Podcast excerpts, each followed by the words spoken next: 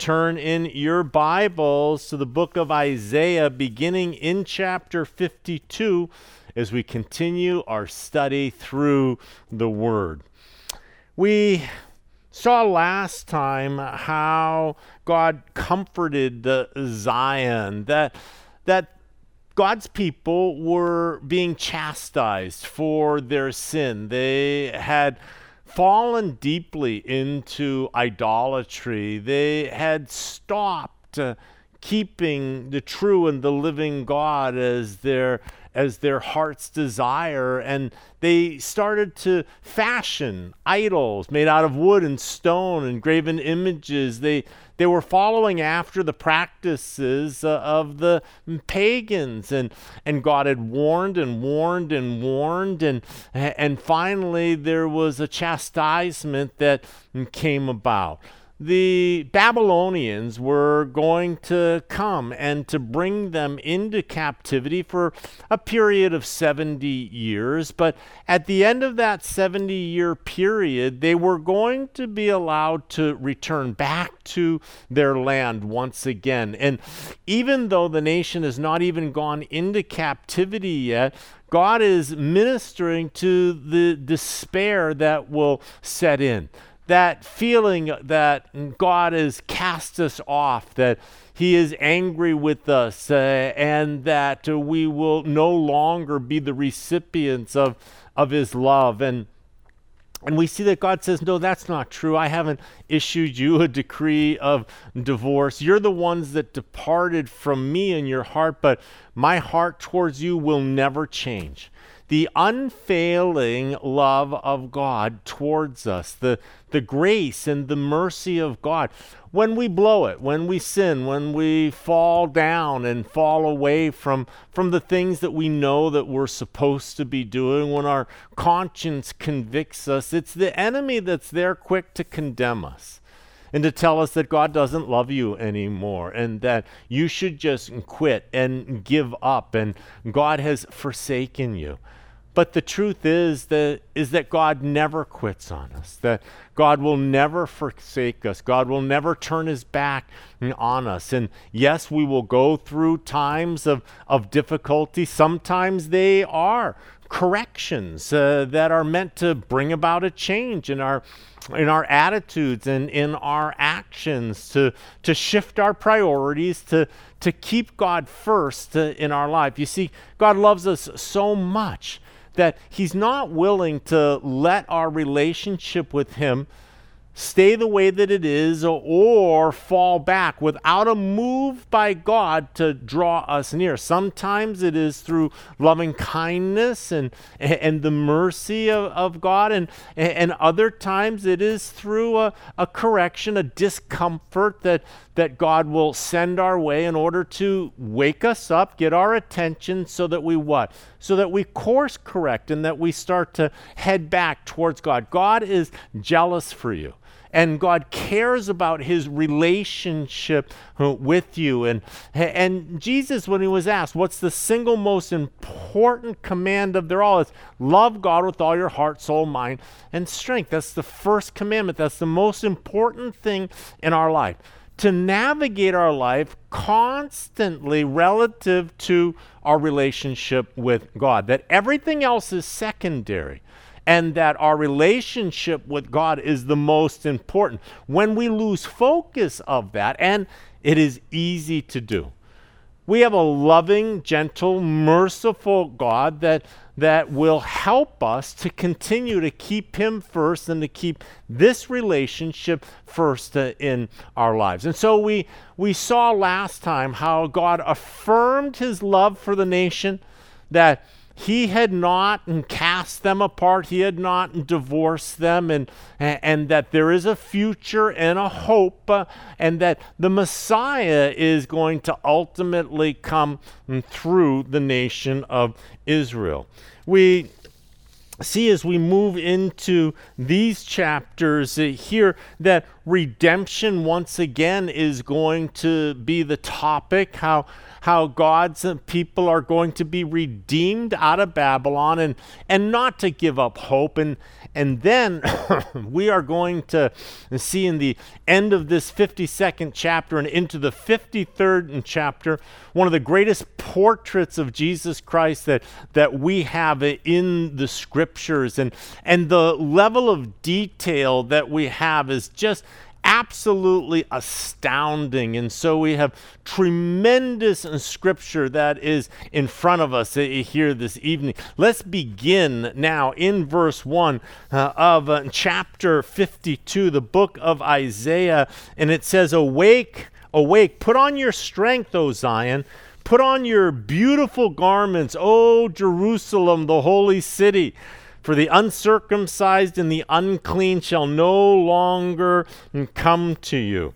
We see that the call is given to Zion to, to wake up, wake up, and, and now Put on your beautiful garments. Clothe yourself uh, now in honor and dignity, the honor and dignity that is provided by the Lord. And, and now he speaks of the future hope of, of the city of Jerusalem. O Jerusalem the holy city, for the uncircumcised and the unclean are, uh, shall no longer come to you. Here we, we see that the uncircumcised are, are the Gentiles, those who live in the flesh instead of the, the spirit. And and we see that, uh, that there is no doubt that this refers to the time when the Messiah is going to establish the millennial reign here upon earth. And he will rule and reign in righteousness from Jerusalem and how glorious that is going to be when the city of Jerusalem is exalted uh, before the whole world as, uh, as the seat of Messiah's governance uh, over the whole world. He says, Put on your beautiful garments here. And, and we see that this is also an instruction to each and every one of us to put on our beautiful garments. Now, what are our beautiful garments?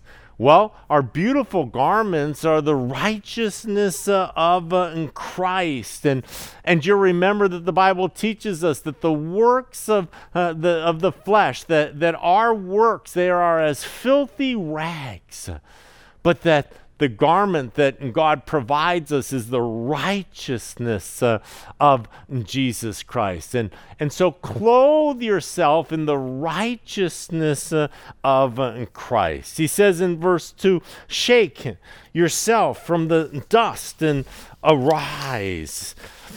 It says, Sit down, O Jerusalem, and loose yourself from the bonds of your neck, O captive daughter of Zion. To shake off dust, shake off the dust and arise, we see that this means to stop mourning. When you would mourn, you would take dust and you would throw it onto your head, and this was a, a sign of great sorrow and great mourning.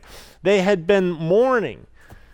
They're in Babylon. They had lost their nation. They had lost uh, their place of worship. They had lost their way of life. But now God was going to restore all of that back to them. And, and so we see this shaking off of the, the dust. Shake off your, your mourning and your sorrow. And, and it says, and, and sit down, O Jerusalem, loose yourself from the bonds of your neck, O captive daughter of Zion. And, and so the, the, the bonds from their neck was their captivity. They're in Babylon. God is going to break the bonds. And now, what do they have to do? Just shake it off and now be delivered. God would lead them out of Babylon and bring them back into their own land once again.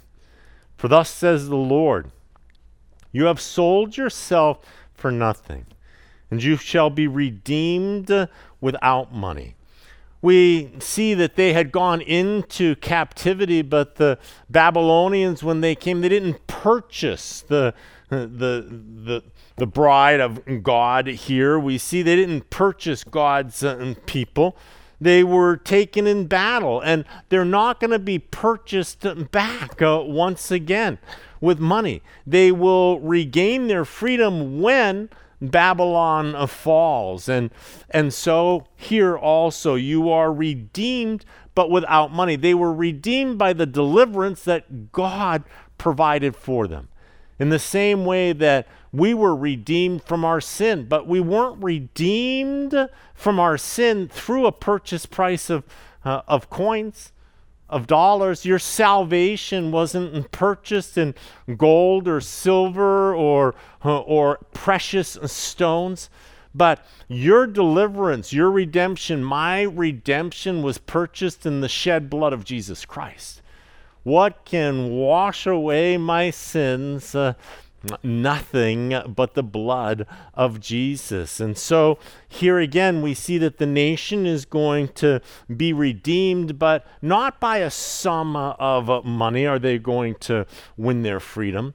In verse 4, it says, For thus says the Lord God, My people went down at first into Egypt to dwell there, and then the Assyrian oppressed them without cause the first time that they went into Egypt, you will remember that that was a voluntary act. They went to find food uh, for their family. And so they sojourned and they ended up uh, there in Egypt. And, and so this was the first bondage that they had. Then the Assyrians oppressed them without cause. This is a reference to the 10 northern tribes being taken into captivity by the Assyrians in verse 5. But now, therefore, what have I here, says the Lord? that my people are taken away for nothing? And those who rule over them make them wail, and says the Lord, and my name is blasphemed continually every day. So here we see that, that this captivity is, is different than the captivity that they voluntarily went into in, in Egypt or different than the Assyrians now who took and dispersed them, but the Babylonians had come and, and conquered them, destroyed Jerusalem, and, and brought them to Babylon as a people. And, and here we see that they were cruel to the captive Israelites. And, and he says, And my name is blasphemed continually every day.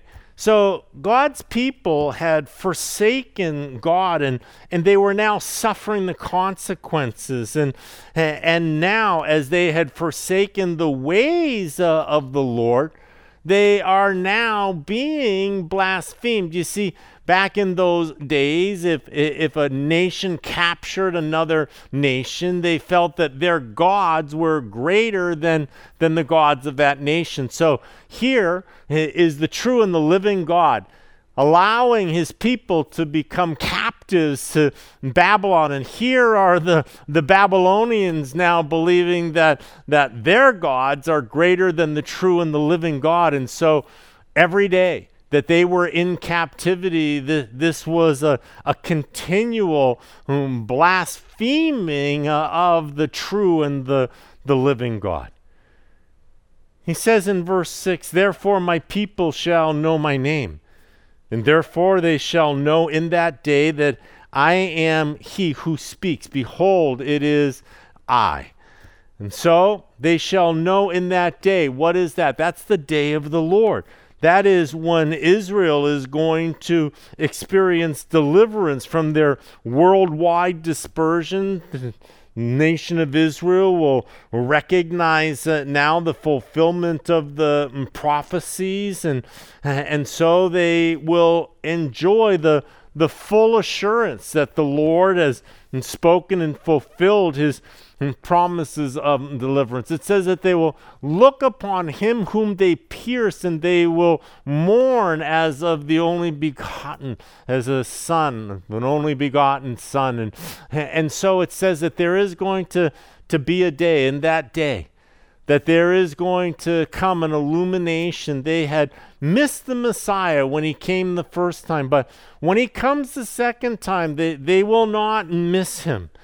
And therefore they shall know in that day that the one who speaks, behold, it is uh, I am. The, the I am. This connects back to, to Exodus, uh, where Moses says, What is your name that I can tell the, the Pharaoh, the, who sent me? And he, he says, You know, I am has sent you. And, and here that they will know that I am the great and I am.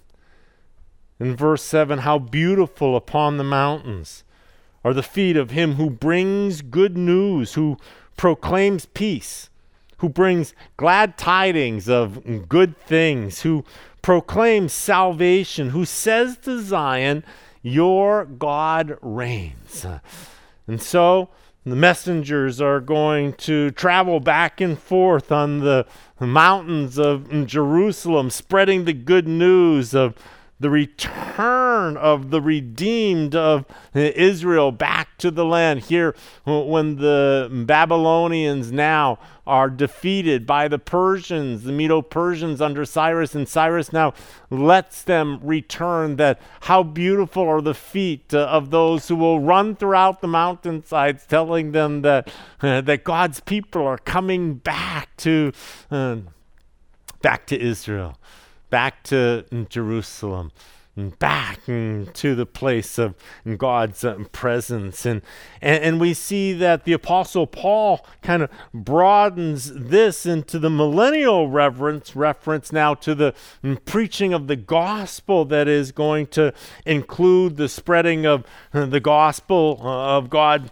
and the grace uh, of our Lord and Savior throughout the, the whole world. And and so, how beautiful upon the mountains are the feet uh, of him who proclaims, who brings uh, good news. You'll remember in Ephesians chapter 6 when Paul is talking about putting on the full armor of God, and he, he talks about being girded around your waist with truth and having put on the breastplate of righteousness. But he says, and having shod your feet with the preparation of the gospel of mm, peace. The, the feet, how beautiful they are that bring good news of salvation, of deliverance, and of mm, peace. What a, a glorious message the gospel is that God is inviting us uh, into peace, that God is inviting us uh, into his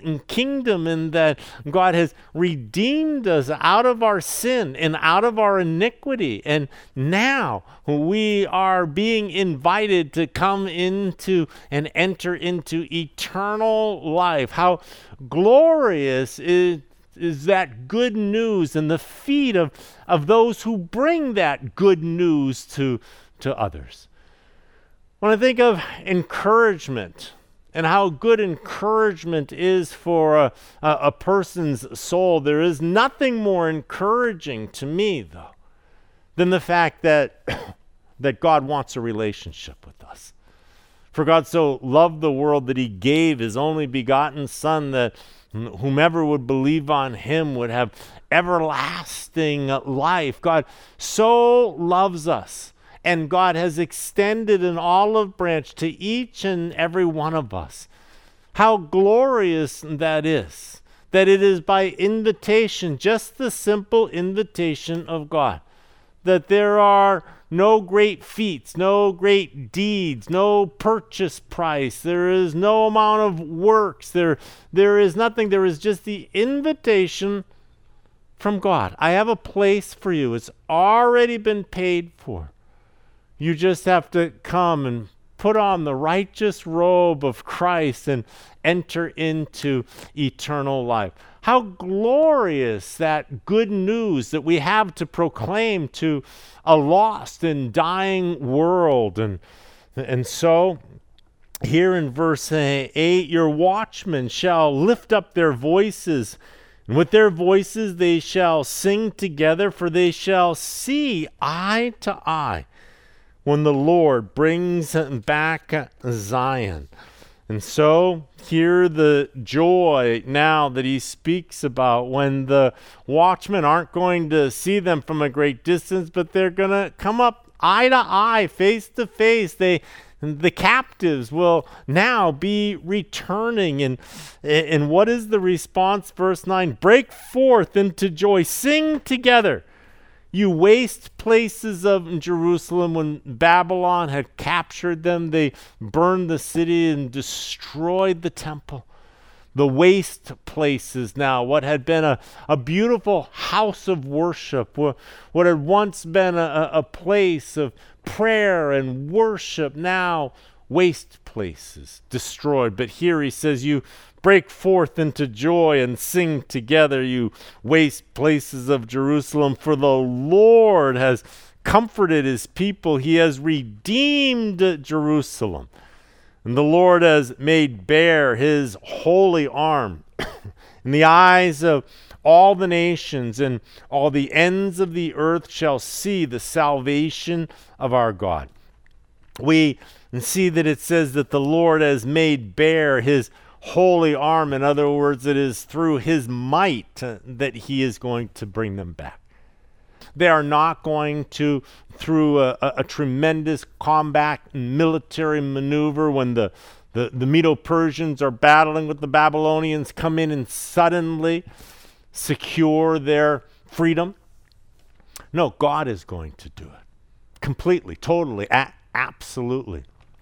In the same way that the children of Israel came out of Egypt and, and God sent Moses in and God brings the people out, so also God is going to simply bring his people back out of captivity. He had sent them into captivity. He had allowed the Babylonians uh, to chastise them, but now their chastisement was done. And God now, with his bare right arm, his strength, he will just bring his people and, and place them back into their land. And so uh, the Lord has made bare his holy arm in the eyes of all the nations. And, and so here we see once again that, that the true power and authority of God is going to be made manifest uh, here through them being placed back into their land again. And, and this is now kind of a, uh, a, a, a picture also of the salvation through Christ that is now going to be offered to the whole world, the eyes of all the nations. Depart. Depart. Go out from there. Touch no unclean thing. Go out from the midst of her and be clean. You who bear the vessels uh, of the Lord. So we see the remnant that is in Babylon is now exhorted to depart uh, and to get away from that evil place where they had been living. And so depart and come out. And, and we see that this, this going out here is reference to Babylon, but Babylon is a type of the world now, and this deliverance out of the world, and that we are to separate ourselves from. Uh, from what is uh, unclean. God wants his people to be holy. God wants you to be whole, and he wants me to be holy. He says, verse 12, For you shall not go out with haste, nor go by flight, for the Lord will go before you, and the God of Israel will be your rear guard. Now, he says that you will not go out with eh, haste. You will remember that the Passover, that they departed in haste, that unleavened bread. They didn't even have time for the, the bread to rise. And so there was this rapid departure out of eh, Egypt. But we see that in this situation, the, the command to go forth and to rebuild is going to be done by decree. And so there is not this uh, immediacy, this hurry. You're not going to go by flight. You're not going to go with haste, but God is going to go before you and God is going to go behind you. He will be your foreguard and your uh, rear guard. And, and so, this deliverance, uh, we see the, the details that Isaiah is placing in them hundreds of years before these events come to pass. But far off in the future, much greater than hundreds uh, of years, is now going to be the coming of the Messiah.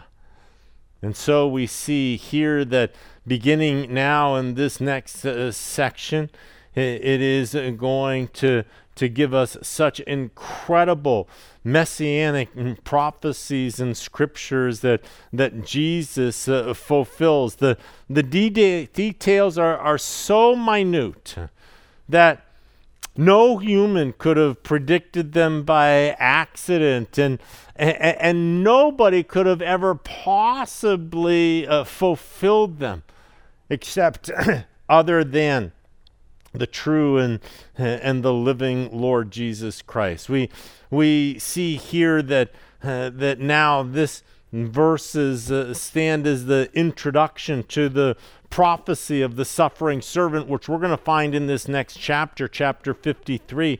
Uh, and so the, the culmination of all of Isaiah's messianic prophecies uh, come together. We see that this is a summary and a preview of the exaltation of the Lord, but also of his suffering, of his glory, but also of his crucifixion, of his eternal kingdom, and of him being cut off. And so all of this comes together in this magnificent portrait of Christ that we have before us.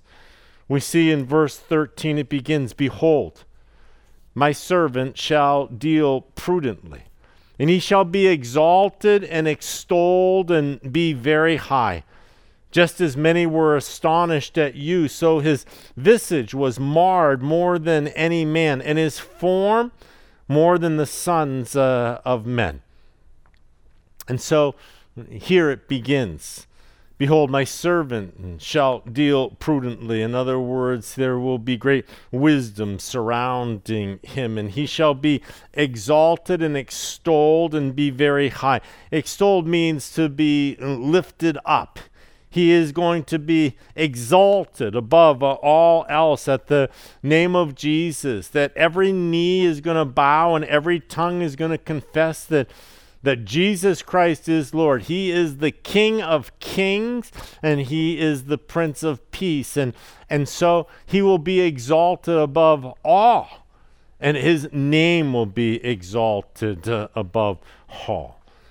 But also at the same time, in contrast, it, it says that many are going to be astonished uh, at you, that his visage uh, was marred more than any man. So, a visage is a person's face. It means that his face is going to be marred, that it is going to, to be beaten to the point where, uh, where now his appearance was so awful that mm, people looked away from him in astonishment. You remember that they that they covered Jesus's uh, head and then they struck him and beat him. And they said, "Prophesy who who just struck you?" And so the the beating that Jesus uh, took when you are not prepared for an impact, for a blow, but you just take these blows unprotected. And so the swelling of Jesus' face, the, the marring of his visage uh, now, and, and not just his face, but it said, in, in his form more than the sons of men, not just his face, but his body as well. The beating that Jesus took, the scourging, the Roman scourge before his crucifixion. In verse 15 it says, And so shall he sprinkle many nations, and kings shall shut their mouths uh, at him. For what had not been told them they shall see, and what they had not heard they shall consider. The great kings of the earth, they they had not heard of God's great love for mankind. And his love was so great that, that he sent his only begotten Son that whoever believes in him should not perish but have eternal or everlasting life. Chapter 53, verse 1 Who has believed uh, our report, and to whom has the arm of the Lord been revealed. We see here that that in John's gospel, John uses this also now and quotes this verse. For he shall grow up before him as a tender plant, and as a root out of dry ground. He has no form or comeliness, and when we see him, there is no beauty that we should desire. Notice that it says that he shall grow up before him as a tender plant and as a root out of dry ground. We see that Messiah comes through the succession of David, through the lineage of David. And the Davidic line had been cut off, but but God had given a, a promise to David and to Solomon uh, that uh, through him, through his descendants uh, now, that the King of Kings would would be the one now, the Messiah that would be born. In Isaiah chapter 9, you'll remember, For unto us a child is born, and unto us a son is given, and the government will be upon his shoulder, and his name will be called Wonderful, Counselor, Mighty God, Everlasting Father, Prince of Peace and of the increase of his government and peace there will be no end. And upon the throne of David and over his kingdom to order it and establish it with judgment and justice from that time forward, even forever. And the zeal of the Lord of hosts will perform this. And so we see that that the Messiah is going to come, but he is going to come from uh, the throne of David through the lineage of David. And, and so, as a root out of dry ground, the, the Davidic kingdom had been cut off, but yet the, the messianic line comes through uh, this root of David. It says that he will have no form or comeliness. It means that Jesus was uh, not this extraordinarily handsome man. It is so interesting to me. The humility of Christ. God could have placed the, the, Christ in any body. But the body that he gives him is, is not one of Adonis. It is not a, a GQ, a, uh, the, the most exalted uh, form of, of a man. It says that he was a common man. He puts him into a, a common vessel. Christ's body that, uh, that he wrapped uh, his glory and veiled the, God's glory in humanity, fully God and fully man, that, that he chooses now a normal everyday body that that no one is going to to look twice at.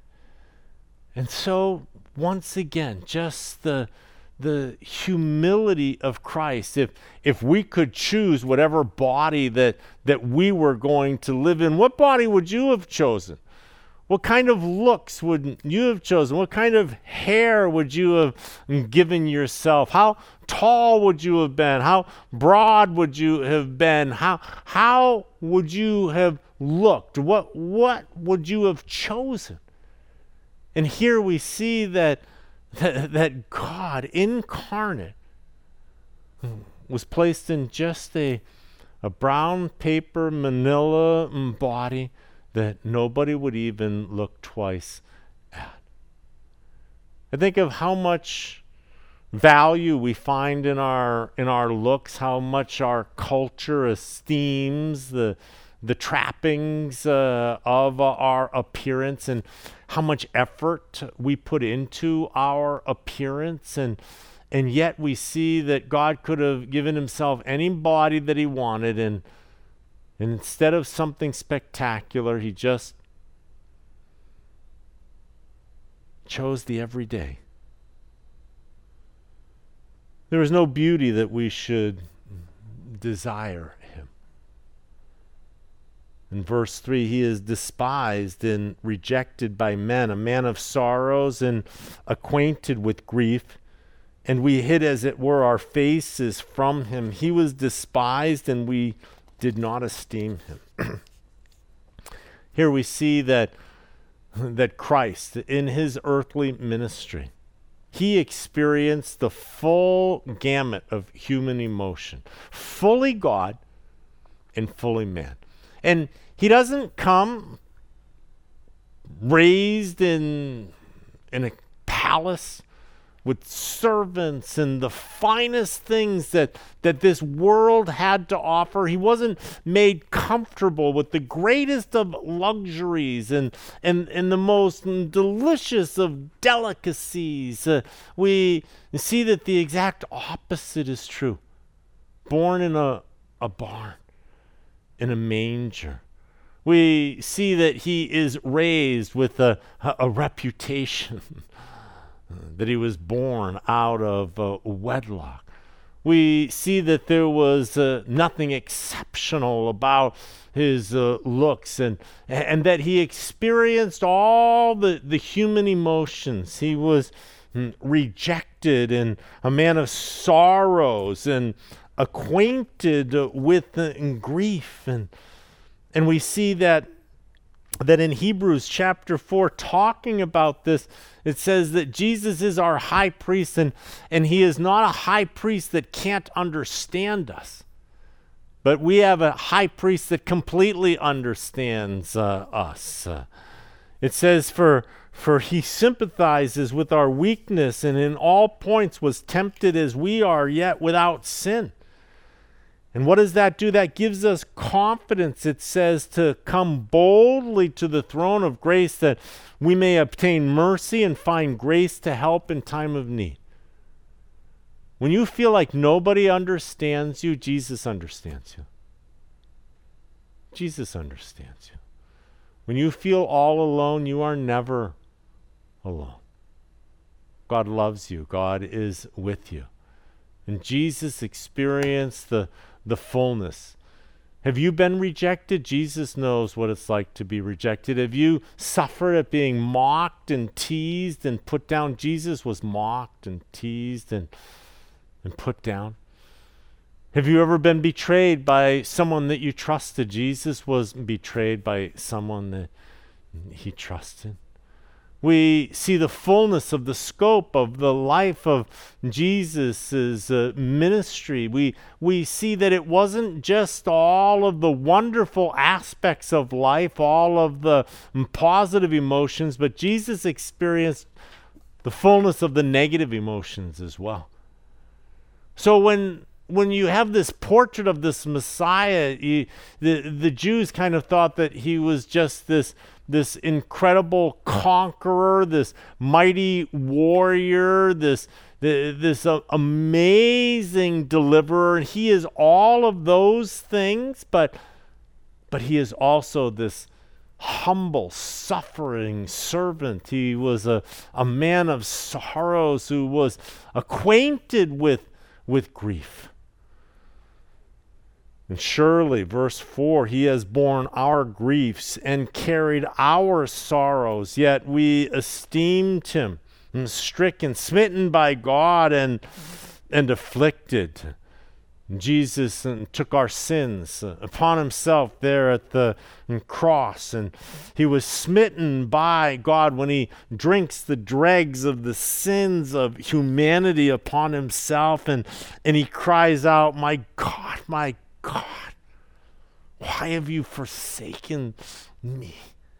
He feels that the tearing of the intimacy and the fellowship with the Father there upon the, the cross. He was smitten by God. Sin was judged, and Jesus experienced the fullness of the judgment of sin upon himself. Your sin and my sin but he was wounded for our transgressions. In verse 5, he was bruised for our iniquities. The chastisements for our peace was upon him, and by his stripes we are healed. What separates us from God is sin. And our sin needed to be removed from us, but it couldn't just be removed, it had to be removed and it had to be judged. The price, justice, required that there be the judgment of our sin. And, and Christ said, I will take your sin upon myself and I will suffer the judgment for that sin. It wasn't as if the sin was just taken off of us and then shuffled off over to the side. There wouldn't be a justice in that. You see, all sin needs to be reconciled or it needs to be judged. Uh, and so we see that a person is either going to experience the, the judgment for their own sins or we are going to celebrate in the judgment of our sins that Jesus bore. But Jesus bore that judgment. It says in verse 6 And we like sheep have gone astray, and we have turned every one to his own way, and the Lord has laid on him the iniquity of us all. Who has gone astray? All of us have gone astray. The Bible tells us there's none righteous, no, not one. And, and so, here, each and every one of us, we have sinned, we have soiled our soul. And yet, it was Jesus Christ who came now and, and took our sin upon himself and he went and paid the penalty there at the cross. He was oppressed, verse 7, and he was afflicted. Yet he opened not his mouth as he, he was led as a lamb to the slaughter. And as a sheep before its shearers is silent, so he opened not his mouth. You remember that Jesus doesn't make a defense. You will remember that when Herod uh,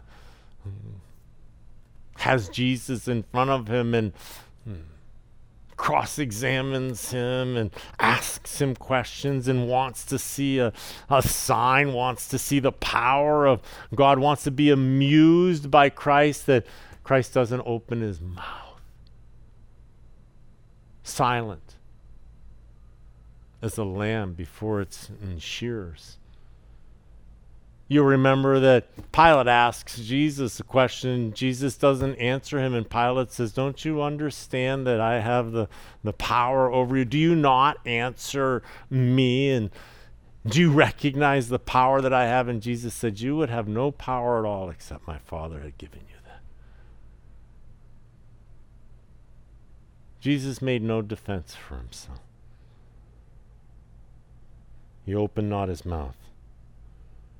In verse 8, he was taken from prison and from judgment. And who will declare his generation? For he was cut off from the land of the living. For the transgressions of my people he was stricken. And and so Jesus uh, was arrested, taken into custody. They threw him in prison and then they brought him before the, the Sanhedrin, before Herod, before Pilate. We see here that he was taken from prison and from judgment.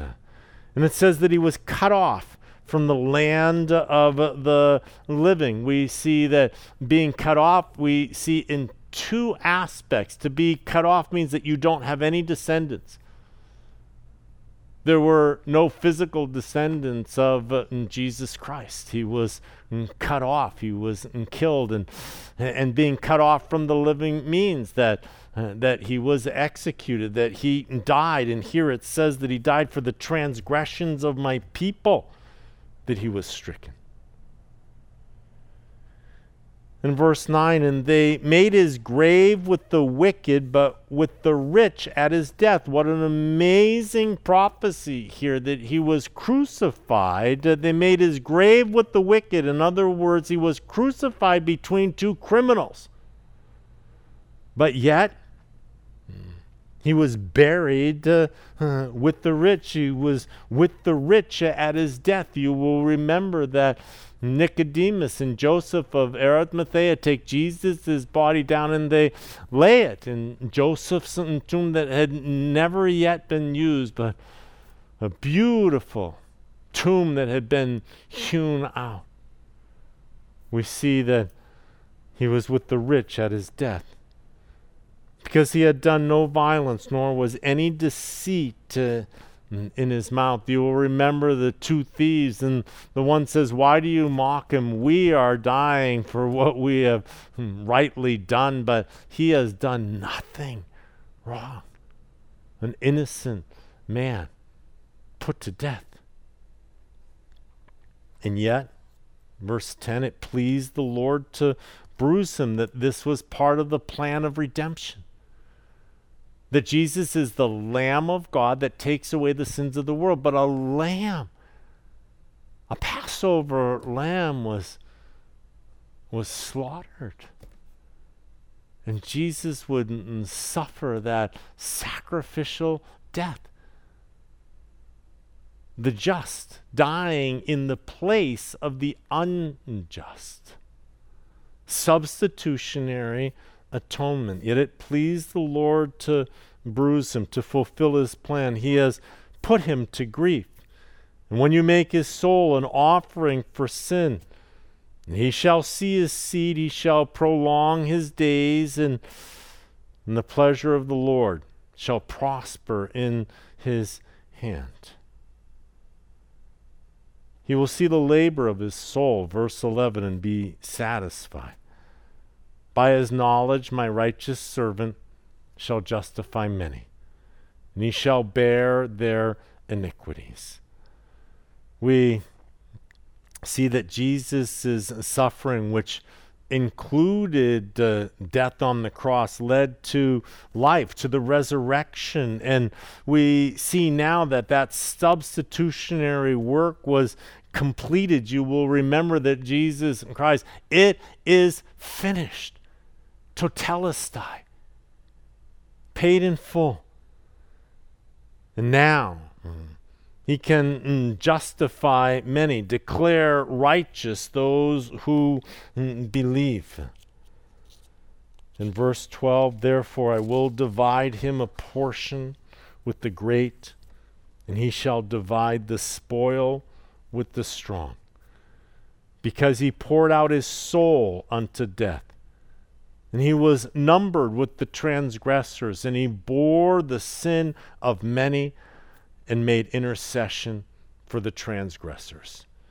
Having willingly followed God's uh, plan for redemption, we see that Messiah is exalted to have a portion and divide the spoils. Pictures a, a general after winning a battle sharing the goods taken now from the, the enemy. And so the, the glorious victory that jesus uh, won for us at the cross in the same way that it was by his bare arm that he brings the children of Israel back out of bondage from Babylon. It is by his bare arm that he took us uh, out of our sins and, and paid the price for, uh, for our salvation. How glorious! How amazing that Jesus Christ the Messiah, the King of kings and the Lord of lords, would have humbled himself as a servant and gone to the cross to pay for my sins, to pay for your sins. And he step out of that grave in resurrection glory and power. He's ascended to heaven and he is coming again. He is coming again. His righteous right and arm, and he will establish his kingdom of which there will be no end, uh, of which you and I will be a part of. And we will spend uh, eternity with Christ in victory mm, in heaven.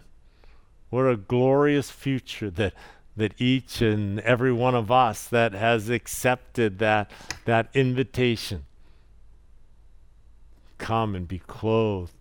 Be a part of what God is doing. Be a part of God's uh, kingdom. Leave your old life behind and enter into the eternal life that is found in, in Jesus Christ. What a glorious chapter. What glorious promise.